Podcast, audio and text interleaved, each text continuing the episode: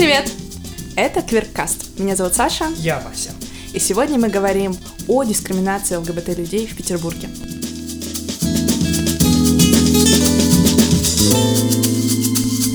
С нами Джонни Джибладзе, координатор программы мониторинга «Выхода». Привет. Полина Кислицына, социолог.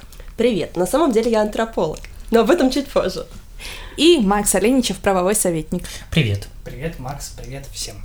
Это Кверкаст. Мы начнем с того, что каждый год программа мониторинга делает доклад о э, дискриминации ЛГБТ-людей в Петербурге. Давайте начнем с того, что просто расскажем, что это за исследование, доклад, как он готовится и для чего. Джонни. Ну, я, пожалуй, сначала расскажу кратко о том, зачем вообще нужен мониторинг, что это такое и как и зачем мы делаем наши доклады. Выход занимается мониторингом дискриминации ЛГБТ-людей в Санкт-Петербурге уже несколько лет. Я веду эти исследования уже четыре года. Что такое, собственно, мониторинг?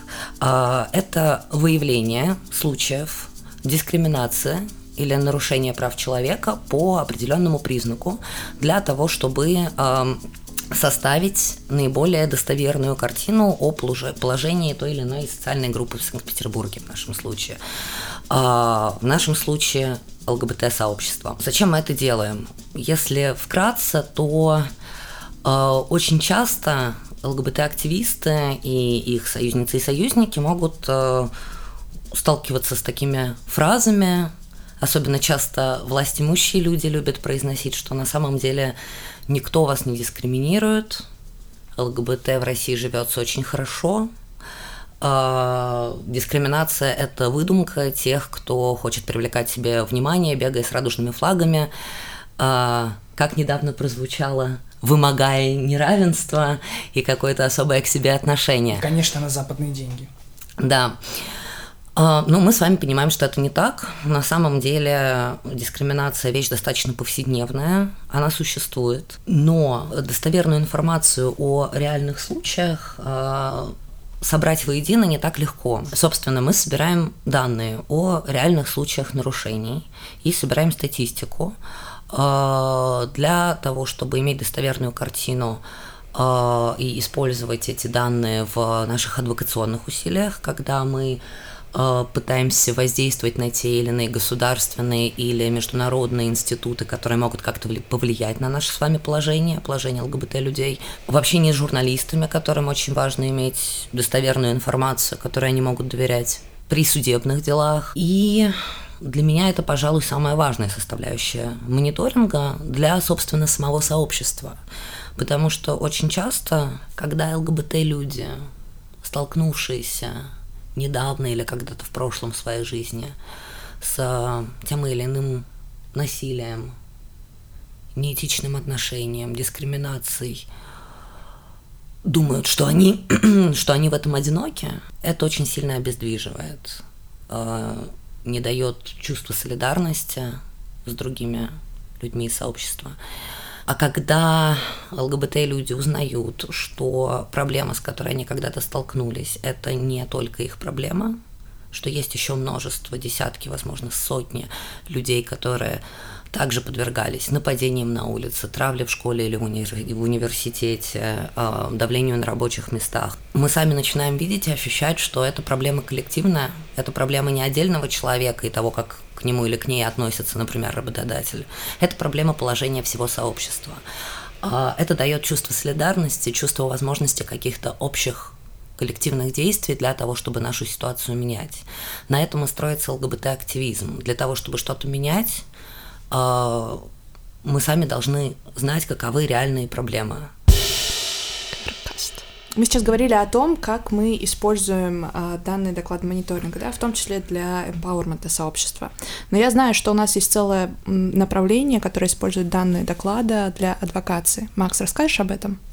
Важно, когда ЛГБТ-люди, проживающие в Петербурге, рассказывают нам о том, что с ними реально происходит, потому что эти случаи говорят о том, какая реальная ситуация в городе складывается, исходя из этого мы можем на конкретных примерах рассказывать людям, которые принимают решения, о том, что конкретно происходит. Потому что если ничего в Петербурге не происходит, то эта проблема не поставлена и решать ее никто не будет. Поэтому в данном случае, конечно же, доклад и сама программа мониторинга очень важный фактор для тех изменений, которые мы прогнозируем в нашем обществе. Мы используем его для контактов с уполномоченным по правам человека в Петербурге, и он ежегодно включает данные, которые разработаны в программе мониторинга, в свой доклад. С этим докладом С этим докладом уполномоченный выступает на заседании законодательного собрания каждый год. И депутаты из уст уполномоченного узнают о том, что лесбиянкам, геям, бисексуалам, трансгендерам не так сладко живется в Петербурге. И, конечно, существует очень много проблем. И э, по логике демократического государства депутаты, узнав о, о положении ЛГБТ-людей в Петербурге, должны принимать какие-то положительные изменения. Однако мы живем в той реальности, в которой живем, и эти изменения не так часто происходят, но сам факт информирования, он довольно важен для того, чтобы повестка ЛГБТ звучало в Петербурге среди людей, которые принимают решения. Да, вот в этом году было очень интересно. Как раз я слушал, как вот Шишлов представляет этот доклад, ну, фамилия нашего полномочного Шишлов, а зовут его Александр Владимирович. И ему задал вопрос депутат Андрей Анохин, такой член, видно, «Единой России». Вот. И он говорит, как так, вот вы защищаете их какие-то права, ведь это вот там не то. И Шишлов очень просто сказал, ну, у нас, видимо, с вами разные понятия о правах человека. То есть, по крайней мере, на таком уровне и в парламентских стенах все-таки это звучит. Это хорошо, безусловно. А для меня, если отвлекаться немножко от методологии самого мониторинга и говорить об адвокации уполномоченного по правам человека, наша история взаимодействия с Институтом уполномоченного в Питере – это вообще очень интересный урок, как на практике действительно работает адвокация, потому что еще четыре года назад, когда я только начинал заниматься этой работой и коммуницировать с сотрудниками, сотрудницами аппарата уполномоченного, с самим Александром Владимировичем, их лексика, например, которой они говорили о ЛГБТ-людях, она была, ну, по активистским меркам, мягко говоря, некорректной. А, то есть дождаться, чтобы они использовали термин ЛГБТ-сообщество, было просто невозможно. Это было гомосексуалисты, люди с нетрадиционной сексуальной ориентацией и подобные термины. Очень постепенно, очень осторожным диалогом мы продолжали с ними работать и просто каждый год продолжали высылать им наши справки, наши данные о дискриминации, просто используя ту лексику, которая нам кажется наиболее корректной. И что вы думаете, за эти годы, в общем-то, они научились, и в этом году с трибуны законодательного собрания уже аж три раза прозвучал термин ЛГБТ-сообщество, а вовсе не гомосексуалисты, люди нетрадиционной сексуальной ориентации и люди, меняющие пол. Mm. Вот. Ну, это, наверное, еще в том числе потому, что как раз из цифр, не просто из цифр доклада, а в докладе всегда представлены какие-то более конкретные случаи, да, там, ну, анонимизированные, но, тем не менее, за этим очень видно конкретных людей, их проблемы, и, наверное, это тоже здесь играет роль. Если мы уже говорим про сам доклад, сюда немножко вернемся. Да, пожалуй, это для меня, как для автора, составителя и редактора докладов, самое важное в этой работе, чтобы это была не какая-то сухая статистика, а чтобы были видны реальные истории реальных людей.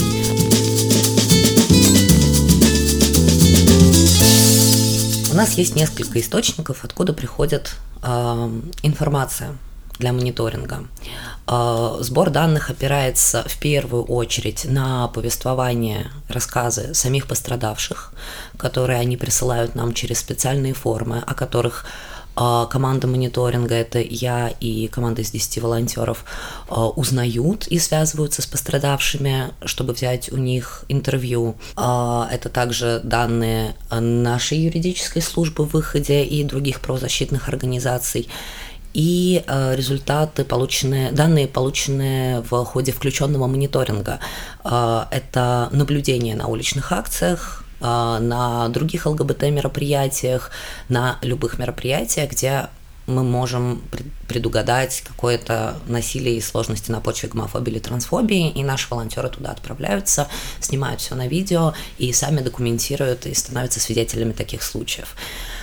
Это то, как мы обычно собираем и собирали данные мониторинга.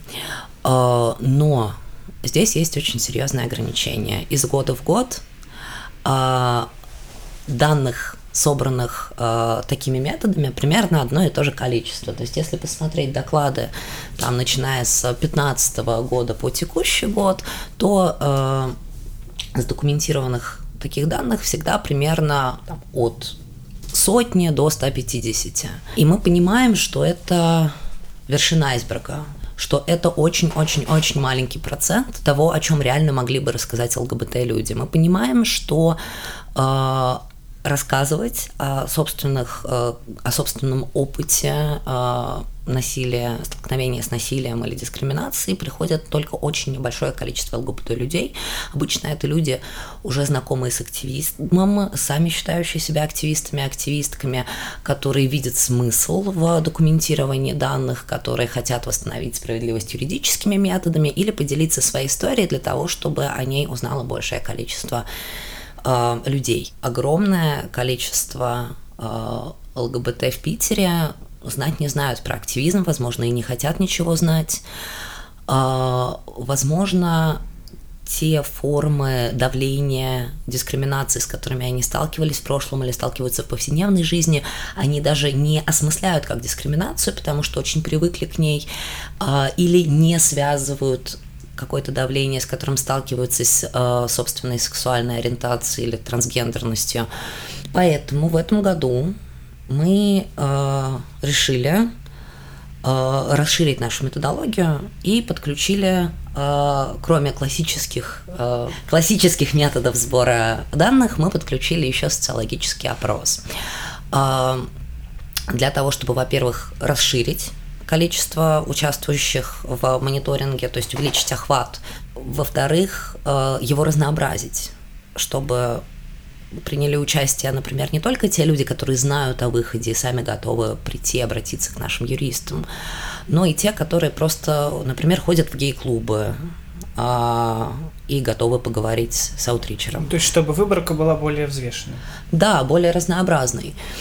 И mm. как вам удалось это сделать? Чем новый доклад, чем методология нового доклада отличается от всех предыдущих? Я бы сказал, что э, разнообразие выборки и включение вот этого социологического опроса, она позволила обратить внимание на совершенно новые типы дискриминации, то есть в них нет ничего нового, это вообще наша повседневность.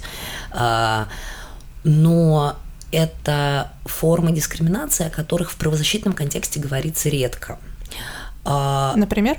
Дискриминация в быту. Когда мы говорим о правах человека, очень часто в правозащитном подходе нарушение прав человека или дискриминация понимается в очень таком ригидном, однозначном смысле, где нарушителем выступает субъект государственной власти. Но это тоже очень небольшой процент от того, с чем сталкиваются эл гэ бэ тэ люди. Обычно в повседневной жизни эл гэ бэ тэ люди сталкиваются с давлением или насилием от соседей, от работодателей, от знакомых, от родственников. Государство тут, конечно, при чем? Мы понимаем, что оно при чем, потому что оно влияет на количество гомофобных и трансфобных настроений в обществе и на их рост.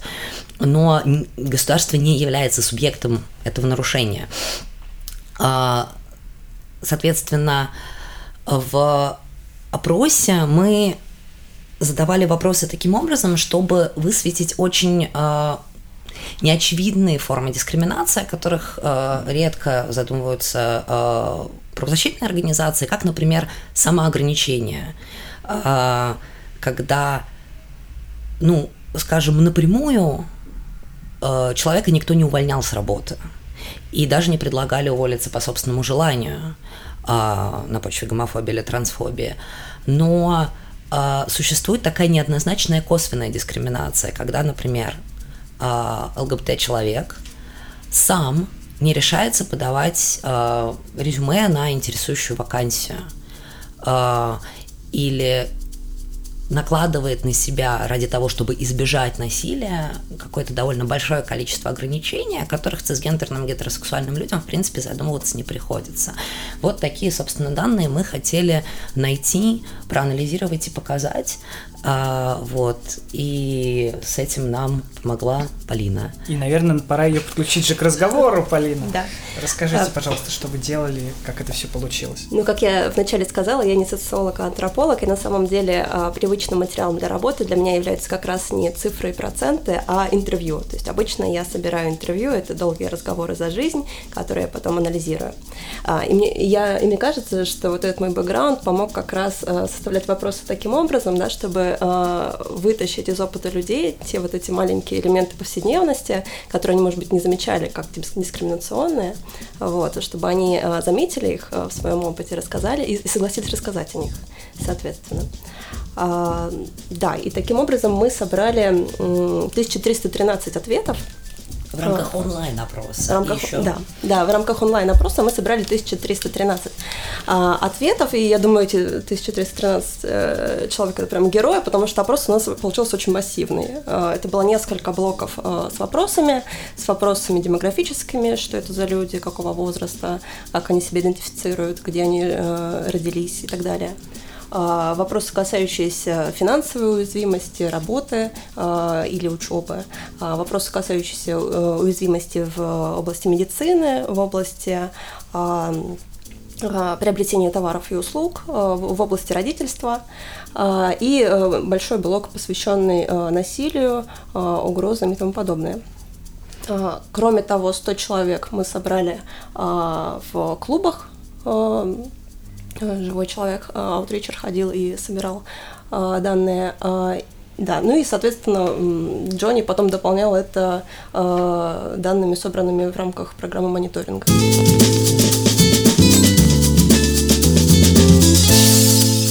Полина, а, так что в результате? А, удалось ли, насколько сильно удалось выйти за рамки а, верхушки айсберга, что нового узнали о дискриминации э, людей, кроме того, что мы знали о ней раньше?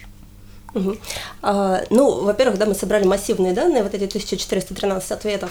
А, конечно, они все равно ограничены, да, поскольку, а, как мы потом посчитали, да, у нас очень большой перевес в сторону молодых людей а, и большой перевес в сторону женщин.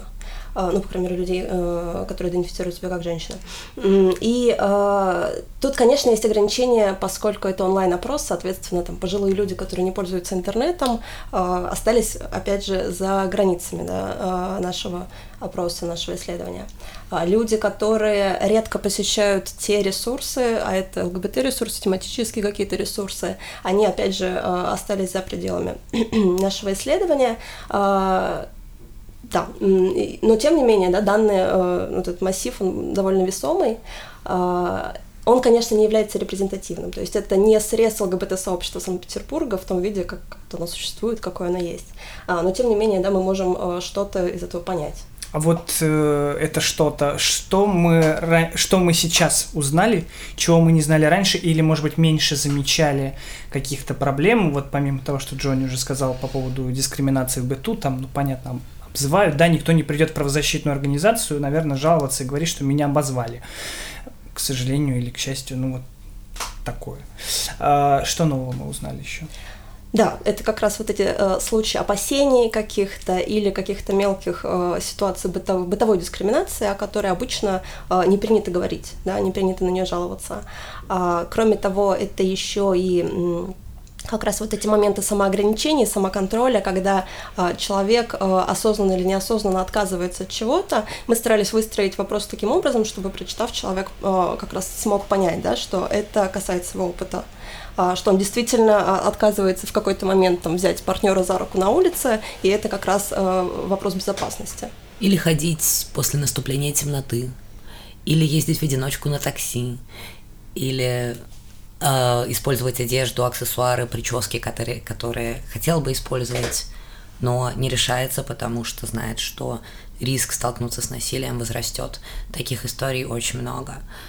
Я правильно понимаю, что уже, по-моему, это второй год будет, да, когда не только учитываются случаи дискриминации, связанные с гендерной идентичностью, социальной ориентацией, сексуальной ориентацией, но и гендерной некомфортной внешностью, да? Теперь даже, по-моему, это определяется. Да? Да, мы сейчас используем в качестве аббревиатуры сексуальная ориентация, гендерная идентичность и гендерное самовыражение, гендерная экспрессия, потому потому что на самом деле э, наиболее частой причиной для той или иной дискриминации э, и нападений, угроз является именно какая-то гендерно-неконформная внешность. Причем агрессору в подавляющем большинстве случаев совершенно не важно, является ли действительно человек э, гомосексуалом, бисексуалом, транс-человеком. Просто выглядишь не так, получи в морду. Да, и таким образом по, как бы по этому гомофобному мотиву или трансфобному э, под раздачу попадают э, не только ЛГБТ-люди, но и цисгендерные, гетеросексуальные люди, которые просто позволяют себе выглядеть, э, ну, нарушая гендерные стереотипы, нарушая то, что дозволено патриархальным традиционным обществом для же нормальных женщин и мужчин. В общем, Дэвида Боуи у нас бы избили. О, да. И тут надо сказать, что да, у нас действительно среди респондентов есть цисгендерные гетеросексуальные люди, которых мы не стали вычищать, поскольку они как раз могут сталкиваться с гомо- или трансфобией за счет того, что их приняли не за, не за того, кем они являются, или за счет того, что у них есть родственники, друзья, знакомые, которые э, навлекли таким образом на них тоже. А может быть, расскажем просто совсем немножко про демографию? А, а давайте. Давайте. Угу. Ну вот, как я уже говорила, у нас сильно преобладают женщины, это примерно шестьдесят два процента. У нас женщины, то есть большой такой перекос, тридцать один процент это мужчины, и семь целых три десятых это небинарные люди. Вот. Трансгендерных людей у нас немного, примерно пятнадцать процентов, остальные цисгендерные. У нас такое получилось соотношение по сексуальной ориентации. сорок шесть процентов это би- или пансексуальные люди. Мы их считали вместе для ну, простоты, для того, чтобы попроще устроить самопросник. Ну и потому что они сталкиваются со схожим видом э, давления, хотя, конечно, это разные идентичности, и это различие может быть важно для их носителей. И столько же у нас гомосексуальных людей, тоже сорок шесть процентов. И вот как раз, как я говорила, гетеросексуальные люди, у нас представлены выборки, их шестьдесят девять человек, это пять процентов от всего количества. При этом среди них есть, например, трансгендерные гетеросексуальные люди, которые также стал, могут сталкиваться с гомофобией или трансфобией, но при этом являются гетеролюдьми. сорок шесть процентов также говорят, что общаются с дружественно настроенными к ЛГБТ людьми. Это, в принципе, достаточно много, это почти половина. Но интересно э, посмотреть иллюстрации, почему так происходит. Мы видим из описаний, которые предлагают сами респонденты и респондентки, что э,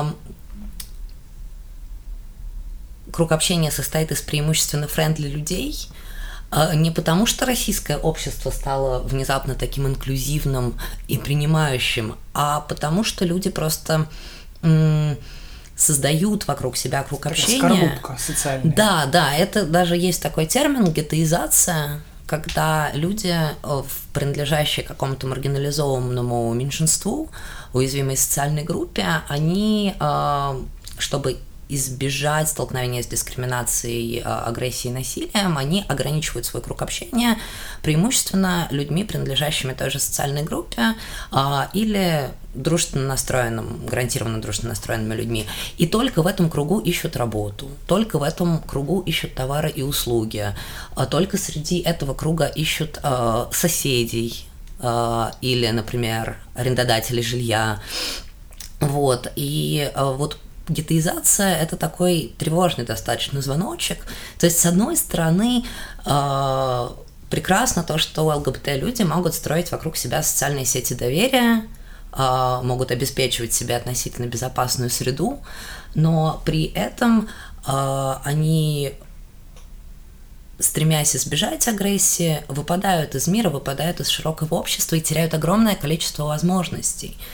Например, э, я сейчас не назову прямо процент, но очень многие указали, что для того, чтобы избежать дискриминации в сфере трудоустройства, они ищут себе рабочее место исключительно по знакомству или в сферах, которые гарантированы ЛГБТ-дружественные.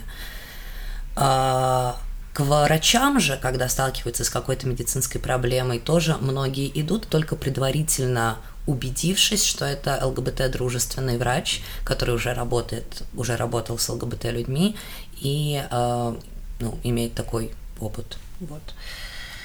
Расскажи побольше про а, ситуацию с трудоустройством. Как, как, как ЛГБТ-люди находят работу? Часто ли происходит так, что они вынуждены с нее уйти из-за их гендерной идентичности или гендерного выражения?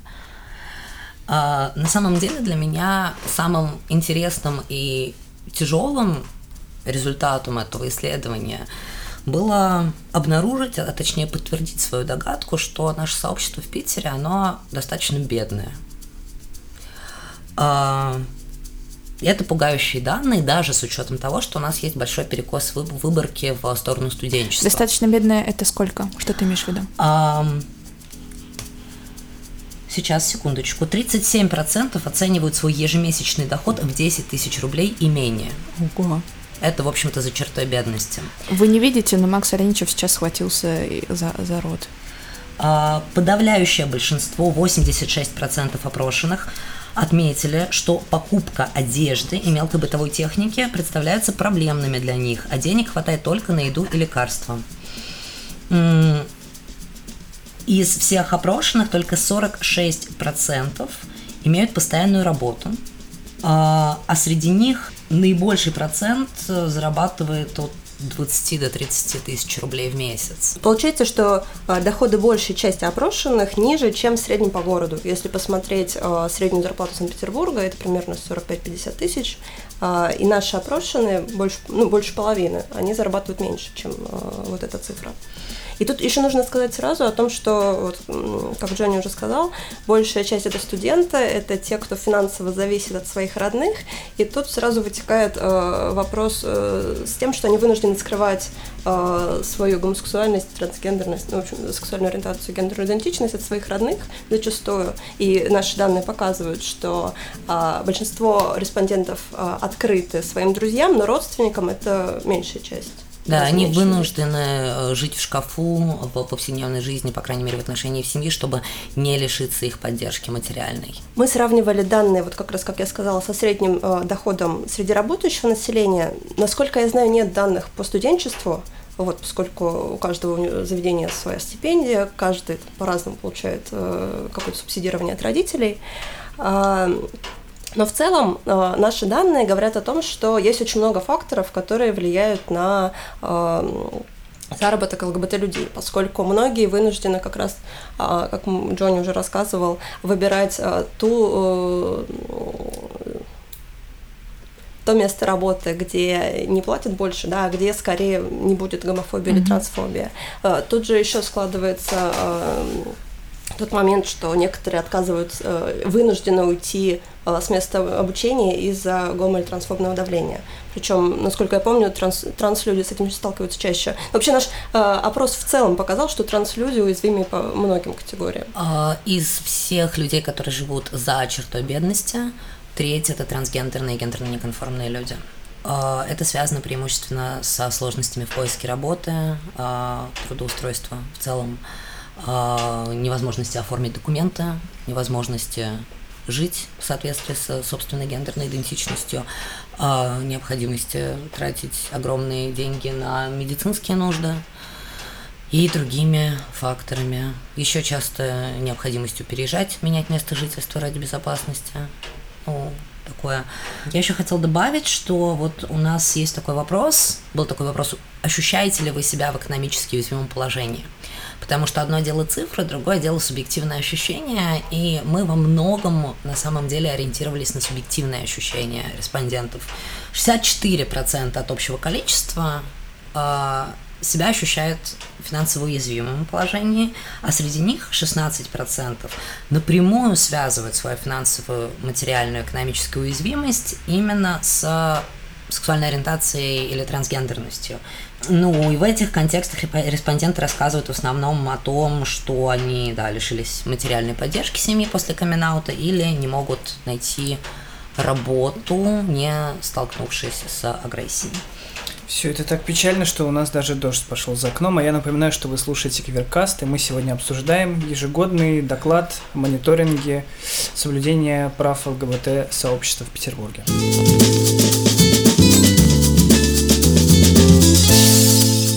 Для меня всегда, когда я читаю доклад мониторинга, самыми тяжелыми становятся истории насилия, которые рассказывают ЛГБТ-люди.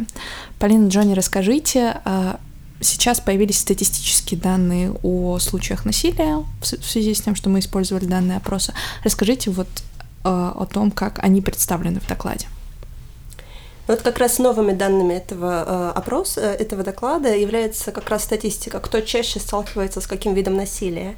И мы как раз смогли выяснить, что от насилия со стороны посторонних, то есть на улице, да, незапланированных каких-то нападений, нападений случайных, а, страдают чаще а, трансгендерные и гендерно-некомфортные люди, да, то есть те, кто своей внешностью каким-то образом может спровоцировать, да, тех, кто привык, да, что вот мужчины должны выглядеть так, женщины а, по-другому. Также можно упомянуть, что в случае... А... Если мы говорим о цисгендерных людях, то в случае уличного насилия со стороны каких-то незнакомых агрессоров пострадавшими существенно чаще становятся мужчины, которые считываются как геи, э, агрессорами, а в случае домашнего насилия, насилия со стороны членов семьи, родственников и знакомых становятся женщины. Женщинам в среднем и людей, которых, людям, которых воспитывали как девочек в семьях, намного сложнее вырваться из-под эмоционального, экономического и других форм э, зависимости от семьи. Это Кверкаст. А если в целом говорить про э, типы насилия, то вот то, с чем у нас сталкиваются из видов физического нападения, то это э, чаще всего э, нападение на улице со стороны незнакомых людей. Это в две тысячи восемнадцатом году у нас шестьдесят два человека столкнулись, четыре процента от всех опрошенных. Э, нападение со стороны знакомых людей, двадцать восемь человек столкнулись. Э, нападение запланированное, скорее всего, со стороны гомофобных активисток и разных активистов гомофобных и разных праворадикальных группировок. Вот, и нападение тут поменьше процент в ходе тематических мероприятий, разных ЛГБТ-просветительских акций или фестивалей. Еще есть такая штука, как угроза, угрожающее поведение, когда до насилия, до нападения, собственно, не доходит, но э, близко к этому, да, то есть человеку начинают угрожать на улице, предпринимать какие-то физические действия, жесты, которые ставят человека в ситуацию угрозы. Вот, таких случаев у нас в сумме минимум двести двадцать один. И если по случаям физического насилия еще можно добиться каких-то, сложно, но можно добиться действий со стороны полиции, то вот в случае угрожающего поведения, которое могло бы легко превратиться в физическое насилие, но не превратилось, а полиция, в общем-то, не, с одной стороны, сама полиция не шевелится относиться к таким случаям серьезно. Ну, там, оскорбили, обозвали пидорасом на улице, ну почему вы думали, что он вас убьет? А, но и сами ЛГБТ-люди настолько привычны к этой ситуации, что... чаще всего не обратятся ни к полиции, ни к правозащитникам. Вот теперь, когда мы сделали эту ситуацию более видимой, когда мы можем предъявлять какие-то конкретные примеры невидимого прежде насилия и дискриминации, что мы будем делать дальше с этими данными? Ну, важно сказать, что эти данные работают, то есть не только массив информации мы копим, но он переходит в практические действия. Во-первых, нужно сказать о том, что уполномоченный по правам человека в Петербурге – это единственный государственный чиновник в Петербурге, который от имени государства данные в отношении дискриминации и насилия в ЛГБТ представляет обществу и властям. Ни один другой чиновник больше такой статистики и случаев не собирает и не презентует. Это очень важно. С другой стороны, эти данные показывают ту ситуацию, которая сложилась в конкретном году в Петербурге, и мы их используем для того, чтобы заниматься международной адвокацией. В частности, комитеты ООН, когда проверяют исполнение России своих обязательств по разным конвенциям, мы к этим заседаниям комитетов готовим альтернативные доклады и рассказываем о тех случаях, с которыми столкнулись люди в Петербурге, и демонстрируем этими случаями проблемы. И в конце концов комитет, задавая властям России вопросы по нашему докладу, вынуждает Россию втягиваться в диалог и по окончании рассмотрения вырабатывать рекомендации о том, что же нужно сделать России, чтобы положение ЛГБТ-людей улучшилось. Конечно же, власти не особо радуются таким рекомендациям. И когда-нибудь эти рекомендации выполняли? Они обязаны отчитаться, по-моему, просто через какой-то промежуток времени, что смотрите, мы вот какие-то ваши рекомендации выполнили. Во всех случаях так, например, было со списком запрещенных для женщин профессий, потому что на это как раз указывали. Вон, что этот список есть, и сейчас его очень сильно урезали, чтобы в следующий раз предъявить. Вот видите, мы же его урезали. Ну, вообще-то адвокация бывает успешной на международном уровне. То есть, например, как многие слушатели, наверное, знают, у нас с прошлого года действует новая процедура юридического признания гендера, да, смены документов для трансгендерных людей, и это в значительной степени результат э, как раз альтернативных докладов, поданных эл гэ бэ тэ-активистами, правозащитниками в Комитет ООН по экономическим, социальным и культурным правам, где очень много говорилось о проблеме отсутствия доступа э, трансгендерных людей к быстрой, предсказуемой, прозрачной и доступной процедуре смены документов. Вот. То есть в некоторых случаях государства прислушиваются. Возможно, когда э, в тех случаях, когда менее политизирована, менее заряженная тема, но тем не менее. Но это еще важно для того, чтобы создать какой-то баланс, потому что власти России эл гэ бэ тэ людей не замечают, и для них их практически нет. И когда на международную арену они выходят и говорят о том, что эл гэ бэ тэ людей нет, а демократические государства говорят: позвольте, а вот мы знаем, что эл гэ бэ тэ люди есть, и они сталкиваются с такими проблемами. В прошлом году, в две тысячи восемнадцатом, Россия отчитывалась в рамках э, универсального периодического обзора, когда все государства мира слушают доклад России о том, как она соблюдает права человека. И любой из государств может дать рекомендации. Так вот, двадцать государств из более ста девяноста дали рекомендации в отношении улучшения положения эл гэ бэ тэ-людей. И при этом Россия из них приняла только двенадцать, две частично приняла, и в отношении шести отказала в принятии, сказала, что у нас и так все хорошо. И Россия постоянно объясняет, что у нас есть законодательство, которое никого не дискриминирует. Но демократические государства говорят о том, что, посмотрите, у нас есть данные правозащитников, есть реальные случаи насилия и дискриминации в отношении эл гэ бэ тэ, сделайте уже что-то с этим. И в конце концов Россия получает долю критики, она вынуждена считаться с тем, что эта проблема есть, и благодаря этому не так стремительно ухудшается положение эл гэ бэ тэ-людей в России. Ну, я ужасно, конечно, сейчас была формулировка, что не так стремительно ухудшается положение эл гэ бэ тэ. Хочется, конечно, верить, что вода камень точит, и оно все-таки будет улучшаться. А, а я хотела от себя добавить, что а, вот Макс очень классно, интересно рассказал про международную адвокацию, чем она полезна, но я на самом деле верю намного больше, чем в международную адвокацию. Я верю в изменение общественных настроений здесь, на региональном уровне. То есть, э, да, адвокация тоже важна, но э, не менее важна, а может быть и более, потому что это сказывается на повседневной жизни эл гэ бэ тэ-людей здесь и сейчас. Важно, чтобы просто рандомные люди из так называемого широкого общества с помощью наших докладов, с помощью журналистов, может быть, которые решатся сослаться на доклад, с помощью просто каких-то людей, которые прочитали и хотят об этом рассказать, будут узнавать, что да, действительно есть такие вопиющие случаи несправедливости, что это не какой-то там один случай, когда какого-то особо яркого гея побили на улице за яркую прическу, что это, в общем, положение целой социальной группы людей, и эту ситуацию можно менять, потому что эта ситуация несправедлива. Об этом можно говорить не с там, дядями в международных комитетах ООН и тетями, можно говорить с соседями, можно говорить с врачами, с учителями, преподавателями, то есть э, каждый из нас имеет возможность влиять на общественное мнение, и мне кажется, что это было бы очень важно. Мы как раз... Получается, опять-таки подводим к тому, насколько важна видимость, э, насколько важно иметь голос. Э, вот как можно, грубо говоря, попасть в этот мониторинг, если что-то, не дай бог, случилось, куда обращаться, как это засвидетельствовать, как это вообще проходит? Я надеюсь, что у нас будет возможность проводить такие опросы, включая социологический компонент исследования, каждый год, чтобы в будущем еще сравнивать, как меняется положение сообщества относительно прошлых лет.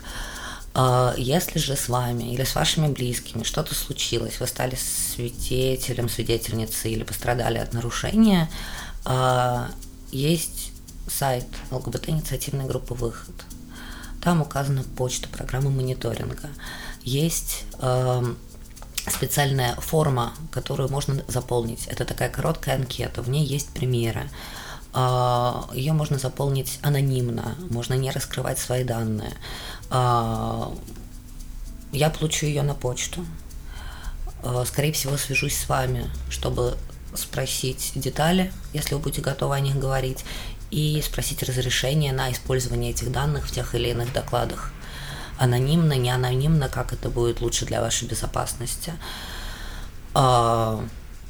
Если вы захотите, мы предложим вам юридическую и психологическую помощь и сдокументируем вот случай, который вы опишете в наш массив данных о дискриминации. Кверкаст. С вами был Кверкаст. Мы сегодня говорили о ежегодном докладе... Э, как он правильно называется, Джон? Ну, вот... Кстати, мы в этом году меняем название доклада, то есть раньше у нас было такое громоздкое название «Доклад по итогам мониторинга дискримина... случаев дискриминации, насилия, ЛГБТ, бла-бла-бла». Вот. Сейчас мы его называем просто «Доклад о положении ЛГБТ-людей», потому что э, в Петербурге в две тысячи восемнадцатом году, потому что он охватывает не только прямую дискриминацию, но и положение в целом. Вот поговорили мы и о докладе, и о положении в целом. И сегодня у нас были гостями Джонни Джибладзе, координатор соответствующей программы мониторинга в ЛГБТ-группе «Выход». Полина Кислицына, антрополог. И Макс Оленичев, правовой советник группы «Выход». Спасибо, берегите себя. А, надо что-то сказать про лайки. Да, да. Прости. Да. Мы стараемся сделать так, чтобы каждый выпуск Кверкаста был интересным и полезным. Поэтому, если у вас есть какая-то тема, на которую вы хотите услышать мнение экспертов или наше обсуждение, напишите ее в комментарии. Ставьте лайки, подписывайтесь на нас, оставляйте обратную связь, мы ее все читаем и собираем. С вами была Саша. Вася. Пока-пока.